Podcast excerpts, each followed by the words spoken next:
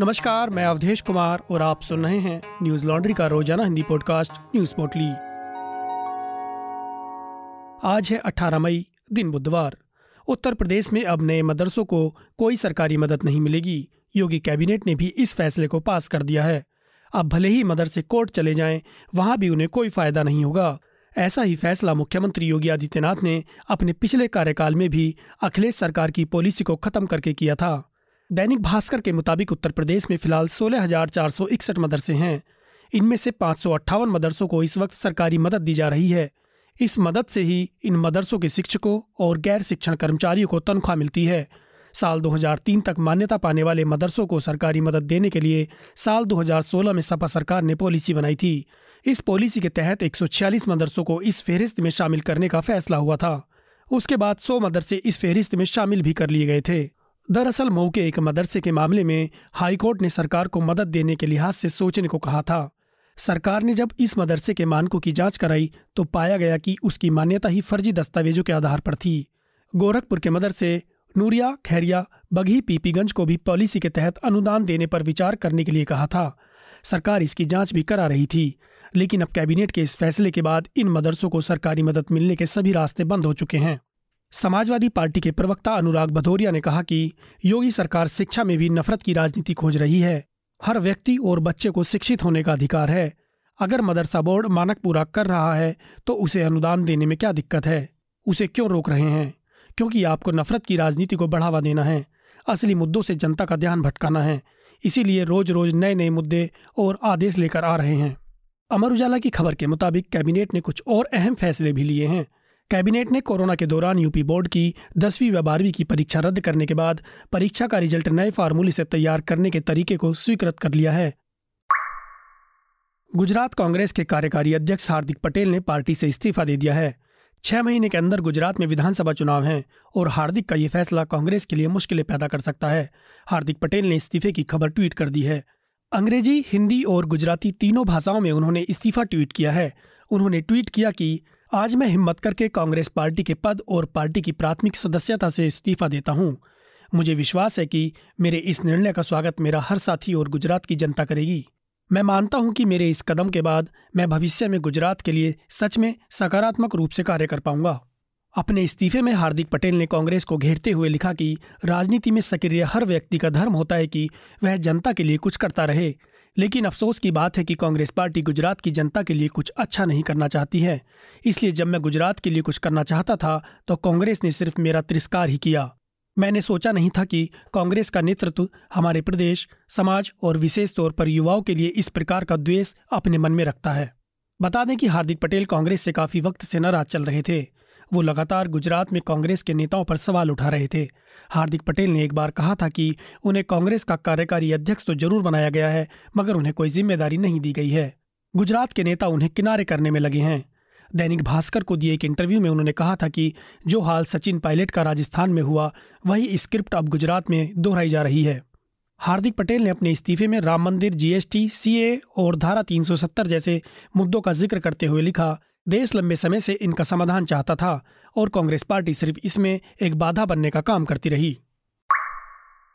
भारत के पूर्व प्रधानमंत्री राजीव गांधी के हत्याकांड मामले में बुधवार को सुप्रीम कोर्ट ने इकतीस साल से जेल में बंद हत्यारे एजी पेरारीवलन को रिहा कर दिया है।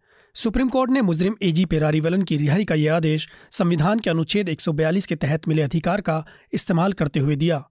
लाइव लॉ की खबर के मुताबिक जस्टिस एल नागेश्वर राव और जस्टिस बी आर गवई की पीठ ने कहा कि तमिलनाडु राज्य मंत्रिमंडल ने प्रासंगिक वजहों से पेरारी वलन को क्षमा करने का निर्णय लिया। बता दें कि इस मामले में पूर्व मुख्यमंत्री जयललिता और ई के पलनीस्वामी ने तमिलनाडु कैबिनेट में 2016 और 2018 में मुजरिमों को रिहा करने की सिफारिश की थी, लेकिन राज्यपाल ने इसे नहीं माना था। आखिर में इस माफ़ी की अर्जी को राष्ट्रपति के पास भेज दिया गया। कोर्ट ने कहा कि तमिलनाडु के राज्यपाल राज्य की कैबिनेट के निर्णय को मानने के लिए बाध्य हैं। और संविधान के अनुच्छेद 161 के तहत अपनी शक्तियों का प्रयोग करने में अत्याधिक देरी न्यायिक समीक्षा के अधीन हो सकती है। पेरारी वलन को उन्नीस सौ अट्ठानवे में टांडा अदालत ने मौत की सजा सुनाई थी। साल उन्नीस सौ निन्यानवे में सुप्रीम कोर्ट ने सजा को बरकरार रखा, लेकिन राष्ट्रपति के पास लंबे समय तक लंबित रहने पर 2014 में मौत की सजा को उम्र कैद में बदल दिया गया। राहत नहीं मिलने के बाद पेरारी वलन और दूसरे मुजरिमों ने सुप्रीम कोर्ट का रुख किया। मुजरिमों ने दलील दी कि जेल में 16 साल से ज़्यादा समय बिताने के बाद भी उन्हें दूसरे दोषियों को मिलने वाले रिहाई के हक से वंचित रखा गया है। कांग्रेस प्रवक्ता रणदीप सुरजेवाला ने सुप्रीम कोर्ट के फैसले को दुर्भाग्यपूर्ण बताया है। उन्होंने केंद्र सरकार पर निशाना साधते हुए कहा कि इस सरकार में राजीव गांधी के हत्यारे को छोड़ दिया गया है। मोदी बताएँ कि क्या यह राष्ट्रवाद है? सुप्रीम कोर्ट ने शीना बोरा मर्डर मामले की मुख्य अभियुक्त इंद्राणी मुखर्जी को जमानत दे दी है। Justice L. Nageswara Rao, B. R. Gavai और ए. एस. बोपन्ना ने एक विशेष प्रार्थना याचिका पर सुनवाई करते हुए यह फैसला दिया। कोर्ट ने तर्क दिया कि इंद्राणी मुखर्जी साढ़े छह सालों से जेल में बंद हैं और इस केस में सुनवाई इतनी जल्दी पूरी होती नहीं दिख रही है। बीबीसी की खबर के मुताबिक यह याचिका बॉम्बे हाई कोर्ट के नवंबर 2021 में दिए गए एक फैसले के खिलाफ दायर की गई थी, जिसमें उनकी जमानत की अर्जी को अस्वीकार कर दिया गया था। बेंच ने माना कि यह केस परिस्थिति जन्य सबूतों पर आधारित है और ऐसे में इस केस का ट्रायल इतनी जल्दी पूरा होता नहीं दिख रहा है। साथ ही कोर्ट ने कहा कि इंद्राणी मुखर्जी के सह अभियुक्त और पति पीटर मुखर्जी को पहले ही जमानत दी जा चुकी है। बता दें कि शीना बोरा की हत्या अप्रैल 2012 में हुई थी। उनकी मौत के तीन साल बाद केस खुला और जाँच शुरू हुई। शक्की सुई सीना की माँ इंद्राणी मुखर्जी और सौतेले पिता मशहूर मीडिया हस्ती पीटर मुखर्जी पर गई, जिसके बाद पुलिस ने दोनों को गिरफ़्तार कर लिया। इस मामले की जाँच पहले मुंबई पुलिस कर रही थी। बाद में जाँच का जिम्मा सीबीआई को सौंप दिया गया। चीन में इस साल मार्च में हुए विमान हादसे को लेकर चौंकाने वाली जानकारी सामने आई। मीडिया रिपोर्ट्स के मुताबिक विमान को जानबूझकर नीचे लाकर क्रैश किया गया था। रिपोर्ट में दावा किया गया है कि फ़्लाइट के ब्लैक बॉक्स से प्राप्त डेटा से ऐसे संकेत मिलते हैं कि इस विमान को जानबूझकर नीचे लाया गया।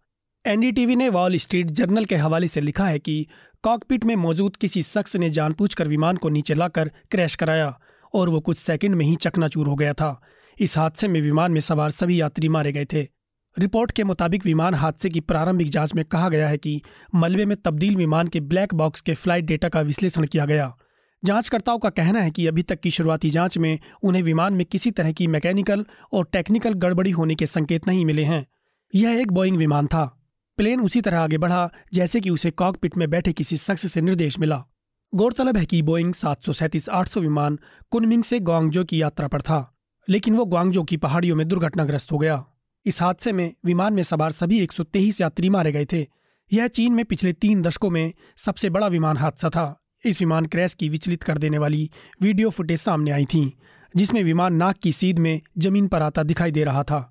रिपोर्ट्स में कहा गया है कि चाइना एयरलाइंस का यह विमान तब तेज़ी से नीचे आ रहा था तो एयर ट्रैफ़िक कंट्रोलर की ओर से लगातार कई कॉल किए गए, जिनका पायलट्स की ओर से कोई जवाब नहीं दिया गया। इसके बाद यह आशंका बढ़ गई थी कि विमान को शायद जानबूझकर गिराया गया था। फ़िलहाल जांचकर्ता ऐसे किसी सबूत की तलाश में जुटे हैं, जिससे इस दावे की पुष्टि हो सके कि विमान को जानबूझकर गिराया गया था। न्यूज़ लॉन्ड्री सौ प्रतिशत विज्ञापन मुक्त प्लेटफॉर्म है, जिसका मतलब है कि हम किसी भी सरकार या कॉरपोरेट से विज्ञापन नहीं लेते। हम आपके समर्थन से चलते हैं। हम ऐसे ही स्वतंत्र होकर काम कर सकें, इसके लिए न्यूज़ लॉन्ड्री को सपोर्ट करते रहिए। न्यूज़ लॉन्ड्री को सहयोग देने के लिए Hindi dot Newslaundry dot com पर जाएँ और सब्सक्राइब करें और गर्व से कहें, मेरे खर्च पर आज़ाद है खबरें। आज बस इतना ही। आपका दिन शुभ हो। नमस्कार। न्यूज़ लॉन्ड्री के सभी पॉडकास्ट ट्विटर आई और दूसरे पॉडकास्ट प्लेटफॉर्म पे उपलब्ध हैं। खबरों को विज्ञापन के दबाव से आज़ाद रखें। न्यूज़ लॉन्ड्री को सब्सक्राइब करें।